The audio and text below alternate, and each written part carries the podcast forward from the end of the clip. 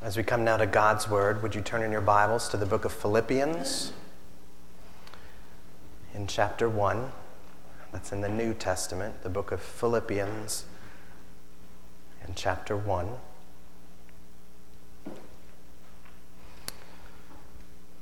And before we read, would you please pray with me? Great God, we ask for your help now. Open our eyes by your Spirit to see things that are true.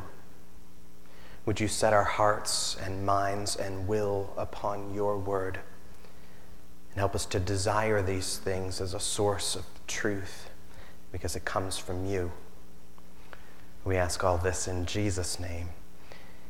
Amen. I'll read here from Philippians in chapter 1, starting in verse 12.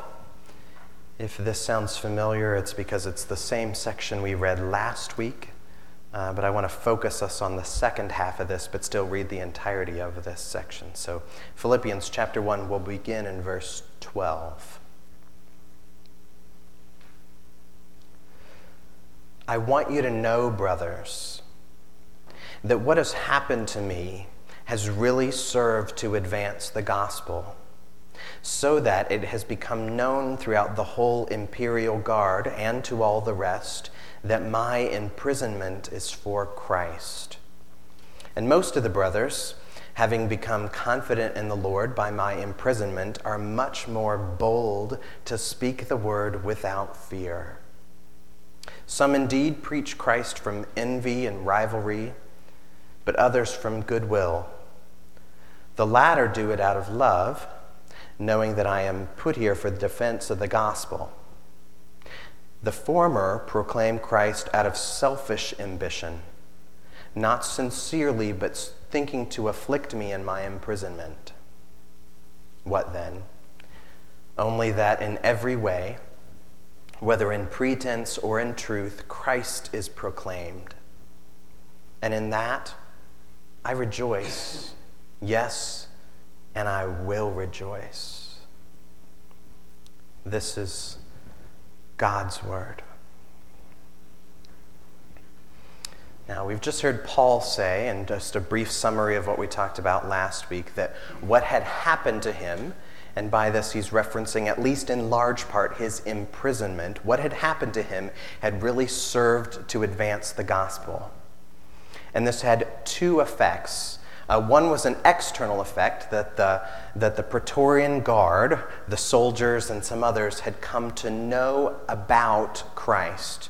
And even it seems some had come to know him personally. So that was the external effect outside of the Christian community. But there was also an internal effect that many of the Christian brothers came to boldly speak of Jesus without fear. So now in this second half of the section we've just read, he elaborates on those who are speaking about Jesus. And he puts those people who are speaking about Jesus into two groups. Now we don't know if both of those groups are real Christians or not, but they are at least people from within the Christian community. And we could call the two groups just broadly the good group and the bad group.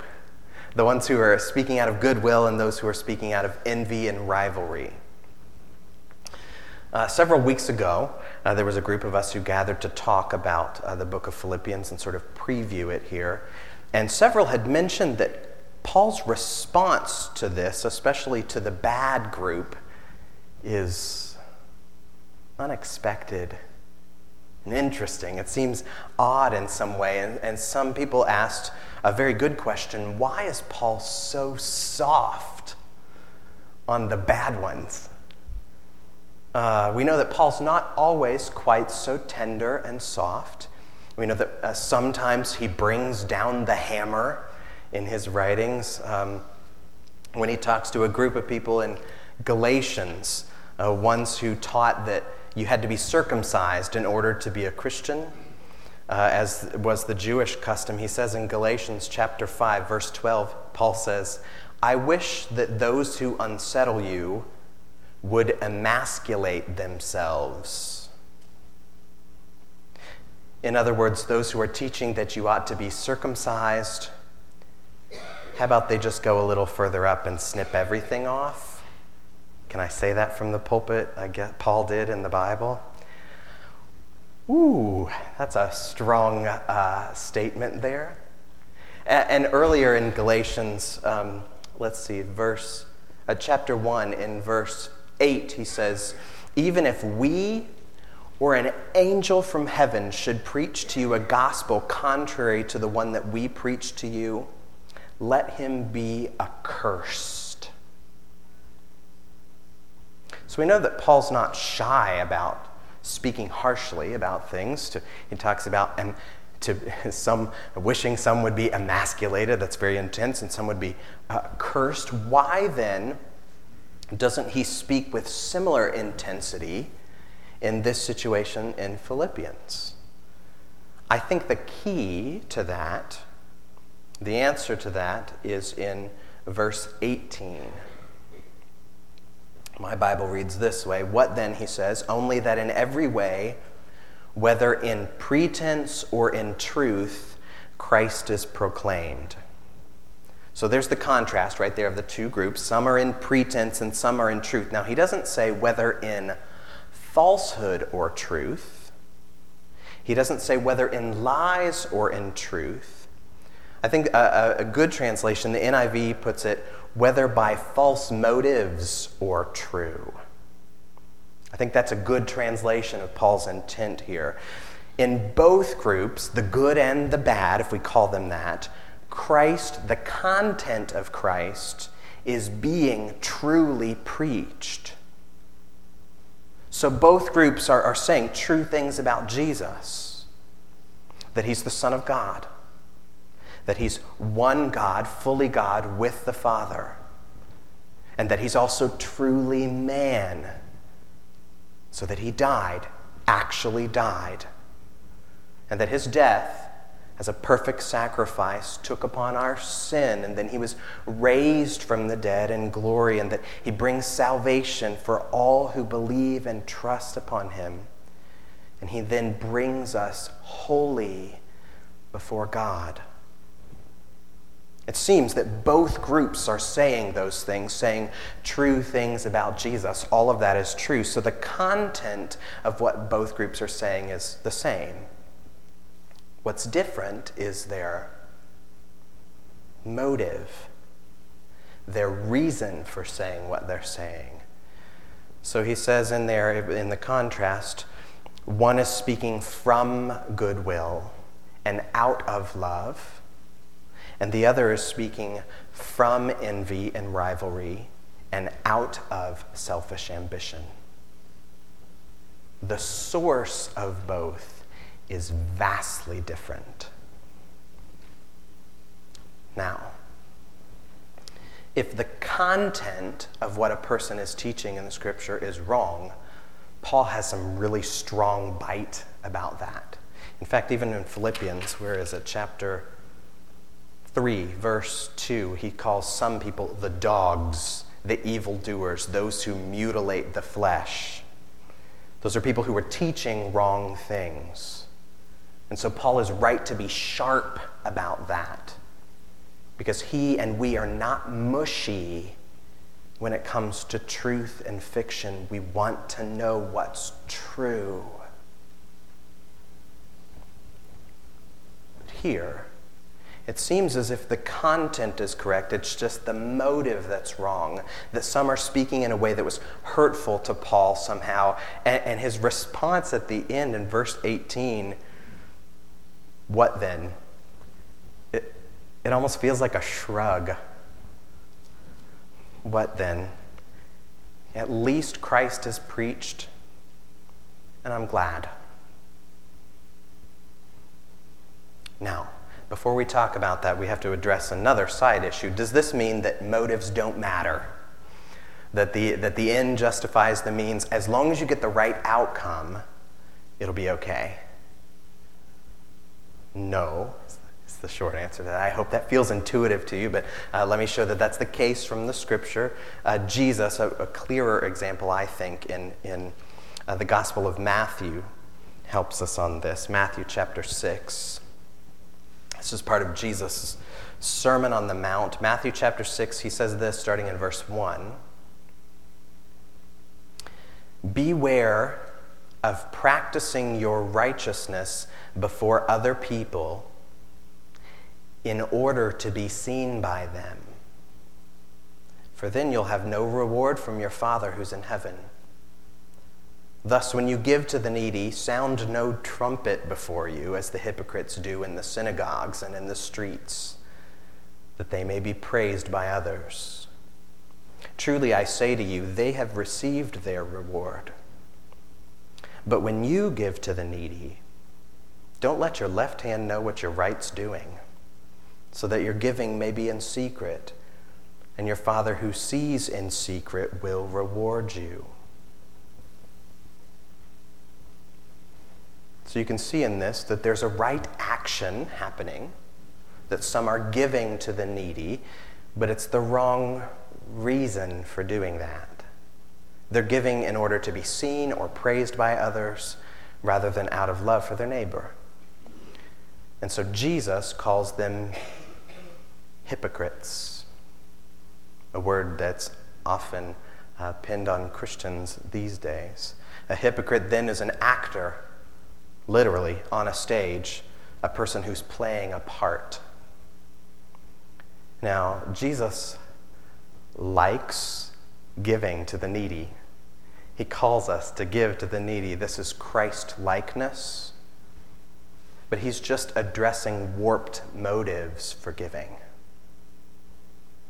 So it's part of that inner desire to, when the offering plate passes by, and you feel that sort of discomfort, whether you put something in or not, and maybe there's a sense of wanting to make sure that others know that you actually are giving, that they saw that you put something in the plate.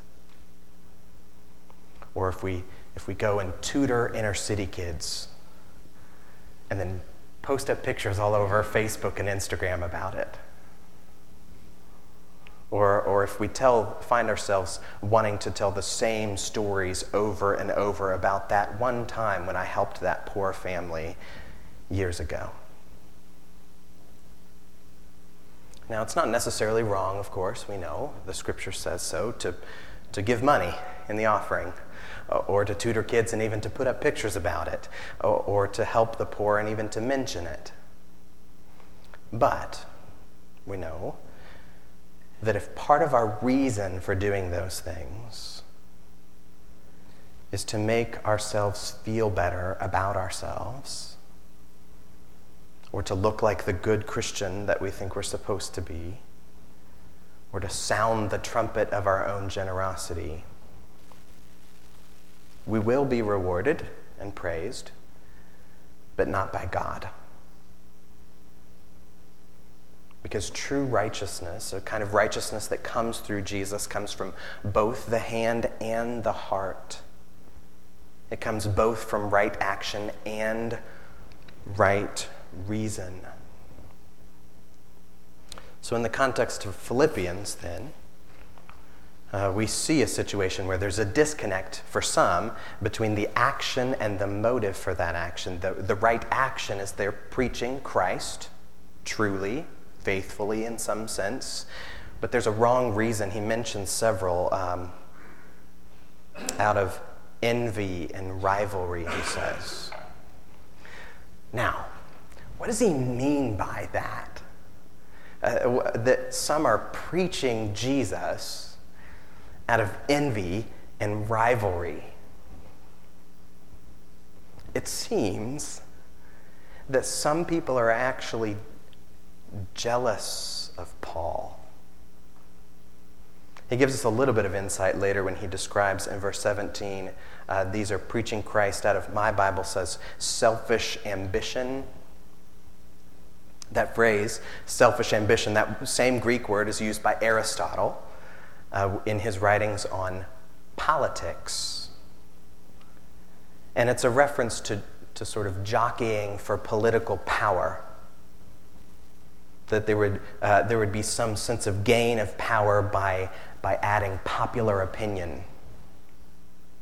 And so in the Philippian context here, Paul's saying that some have basically politicized preaching, that they're treating ministry to other people as a campaign, sort of, to win public favor. And so you can imagine the versions of political attack ads that would have come out, little backhanded compliments toward Paul when these preachers were talking to people. They might say things like, you know, Paul writes really powerful letters. Boy, have you seen him in person? No, he's kind of short and squinty-eyed. Or, you know, that Paul, he really loves to preach about Jesus, but he's so long-winded. You know, one time he talked so long that someone fell asleep and fell out of the window and died. And that Paul, you know, boy, he's an apostle of Christ. But you know he's in prison, right? You can feel the envy there. And jealousy turns us into really nasty monsters.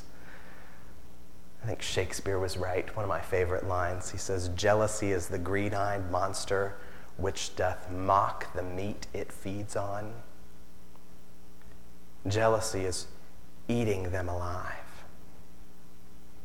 And we might imagine that if Paul was talking directly to these people, the ones who were preaching Christ out of envy and rivalry, the ones who were politicizing preachers, if he were speaking to them directly, we might hear him say different things. We might hear much more sharply call out their sin and call them to repentance in Jesus. Paul might say, guys, what are you doing? I mean, you're teaching with your mouths true things, but your hearts are miles away from Jesus. Don't you know that Jesus, the one whom you claim to know, was not after selfish ambition, but looked to the interests of others? Don't you know that Jesus did not exalt himself, but emptied and humbled himself? Don't you know that Jesus, even though he's the King of glory, did not grasp after that glory, but took the form of a servant? You preachers say you honor God, but you are hypocrites. Those are the things we might hear if he were talking to them. But he's not talking to them. In this context, Paul is talking about them to the Philippians. And I think it's helpful for us to see the way that Paul deals with that and the way that he's responding to this situation, because I know if it were me, it would be easy to go on and on and on about how selfish and wrong those people are. And in the process of going on about it, to be caught up in bitterness and anger and divisiveness, to respond to their sin with my sin. And perhaps Paul was tempted to do that, but by the grace of God, he doesn't. Instead, what he does here is just mention these guys for a moment, because it's happening, and then he just moves on to a different response. And his different response, he says at the end of verse 18, is joy. That's wild. This joy he talks about is not a fake smile. That would just be more hypocrisy. Now, this joy is not rose-colored glasses that are always chipper and skipping through flowers. Although if you want to skip through flowers, go ahead. It's not a bad thing. But this is real gladness. And even says at the end of 18, and I'm going to keep on being glad. Now, the question for me then that I really want to know is, how can Paul do that? I mean, he's imprisoned currently under house arrest. And in some ways worse, he's being personally attacked by these people who are envious of him. How can Paul be joyful in the midst of all of this.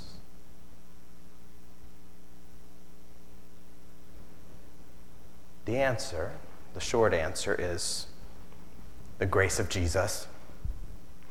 That's always the answer to these things.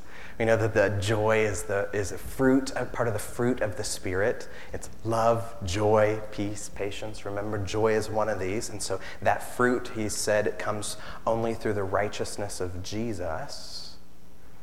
So we know that Paul is an apostle, but he's also just a man. That's the reason why he's regularly praying and seeking for God's help first and often in these things. So the short answer is he's joyful, of course, by the grace of God, but some might be going, all right, Nathan, can you be a little more specific?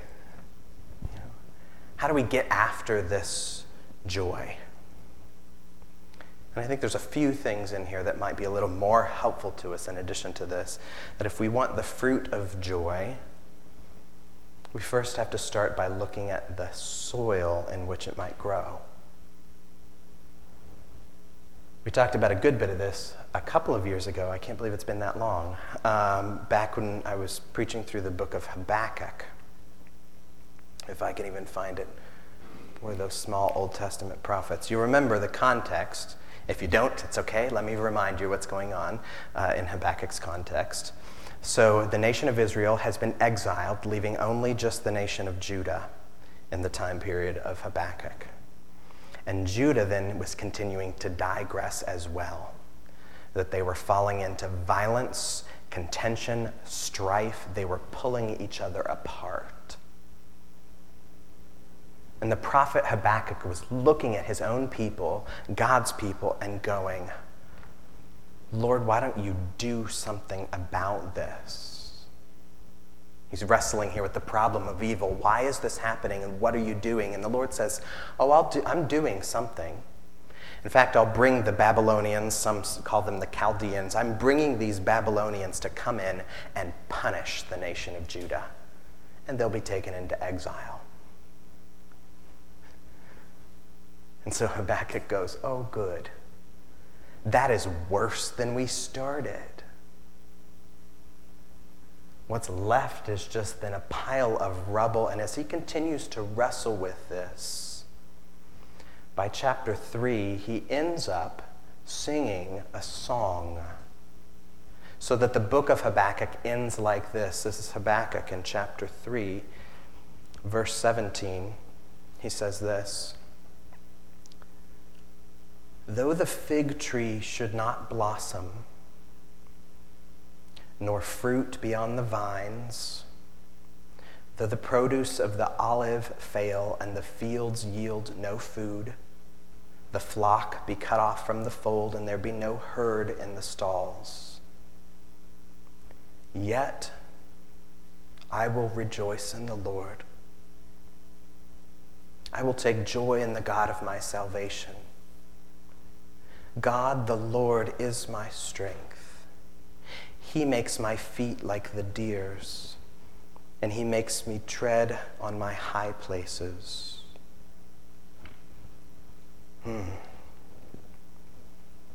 What's going on here?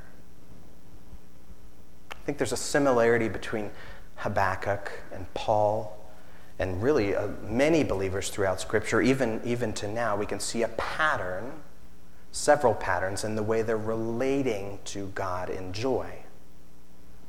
So I think there's at least 3 helpful things for us. These won't be full sermons. 3 things, if you're a note taker, here's your time. 3 things that are helpful for us about Christian joy. The first is that Christian joy is simultaneous. Meaning that there is an experience of joy often at the same time as the occurrence of hard things. That the hard things and joy are not mutually exclusive, but sometimes happen concurrently. In other words, joy does not mean that everything is going right, or that everything was going as I wish it would. Joy and hardship often sit on the same couch. So, even if trees are bare of olives and figs, the Christian can say, I will still be glad because God is my salvation. Or even if the fields and the stalls and the bank accounts are empty, I will still be glad because the Lord is my strength. Even if I'm imprisoned unjustly, I will still be glad because God is advancing the gospel of Jesus. And even if people don't like me and say really hurtful or harmful things about me, I will still be glad because Christ is being proclaimed. This means for us that when we face difficulties, we don't need to be surprised about that or even discouraged. Even in difficulties, the joy of the Lord will still be our strength, not only after the difficulty, but during it. So there's the first thing. Christian joy is simultaneous. Here's the second. Christian joy is selective. You'll notice that for neither Habakkuk nor Paul do they say that they are glad about all things. They say that they are glad in all things, meaning in the midst of all things. Paul said that these people who have false motives for preaching, that is what it is, But Christ is proclaimed, and in that I rejoice. I'm not glad that they have false motives. I am glad that Christ is proclaimed. He's selective about what he is joyful about. That doesn't mean that we ignore everything else that's unpleasant or bad, but it does mean that we zoom in on the things of God that are really worth celebrating. Paul, at the end of the book of Philippians, toward the end, after he says the famous line, "Rejoice in the Lord always, again I'll say rejoice." In chapter 4, he says these words soon after, verse 8, "Finally, brothers, whatever's true, whatever's honorable, whatever's just, whatever's pure, whatever's lovely, whatever is commendable, if there's anything, any excellence, if there's anything worthy of praise, think about these things." In other words, we want to be selective about what we choose to dwell upon.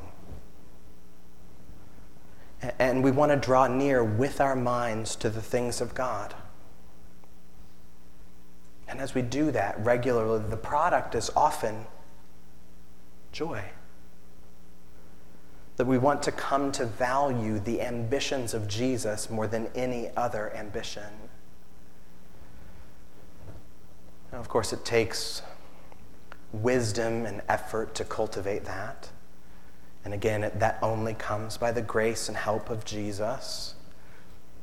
But in part, in order to do this, we must choose to spend time with God.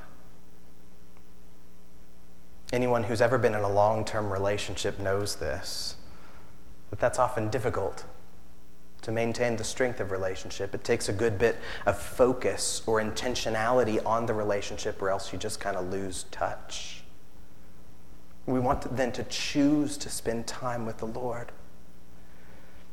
Because if the only time that we have contact with Jesus is here for 1 hour of the week, we will begin to forget him, to lose track of the wonder of God, of the love of God, of the mercy of God, of the grace of God, to forget about that, and we begin slowly then to not choose him, and then at the end we wonder why our joy has withered. By God's grace, we want to cultivate relationship with Jesus by conversation, hearing what he has said in his word, and talking to him in prayer. So that's the second thing that will help the soil of joy is that Christian joy is selective. Third, finally, Christian joy is stable. Christian joy is stable. Now, this is not to say that there's not seasons of struggle or doubt, or that a real Christian doesn't wrestle with joy on some level. You know, depression and things like it are very real. But it does comment about the source of our joy. Our source of joy is stable. You know, we often place our joy in areas of low tide. And then when the tide rises, it washes away everything we've put there. Sometimes we set our joy in circumstances, and whether or not we have a job or a house or friends or freedom. Or we'll set our joy in the opinions of others, whether or not they approve of us or praise us or say good things about us.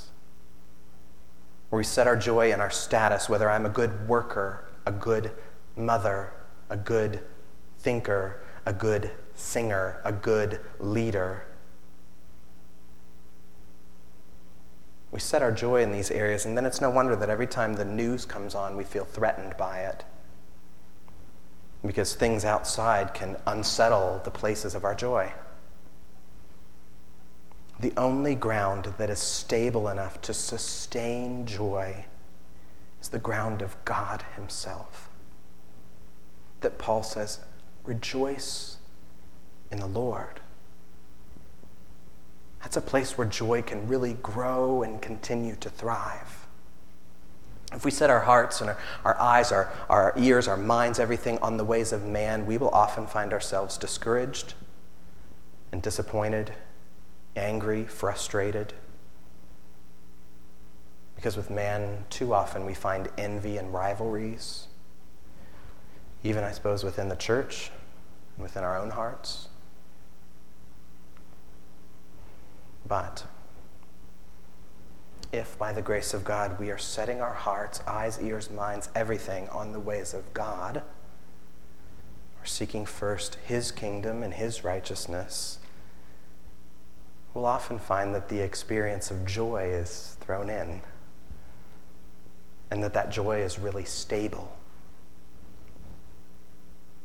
So even in the face of prison or empty trees and fields, in the face of rivalries and envy, those who are rooted in Christ by the grace of Christ can really say, you know what? What then? Whether false motives are true, Christ is preached. And I'm actually glad. Would you pray with me?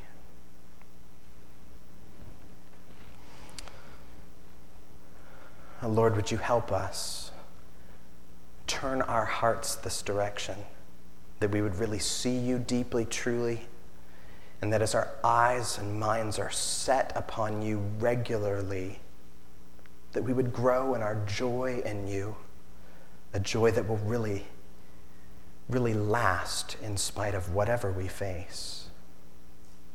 Lord, help us in this, because we always need your help. You are a good God, and we do trust you and give you praise. In Jesus' name, amen.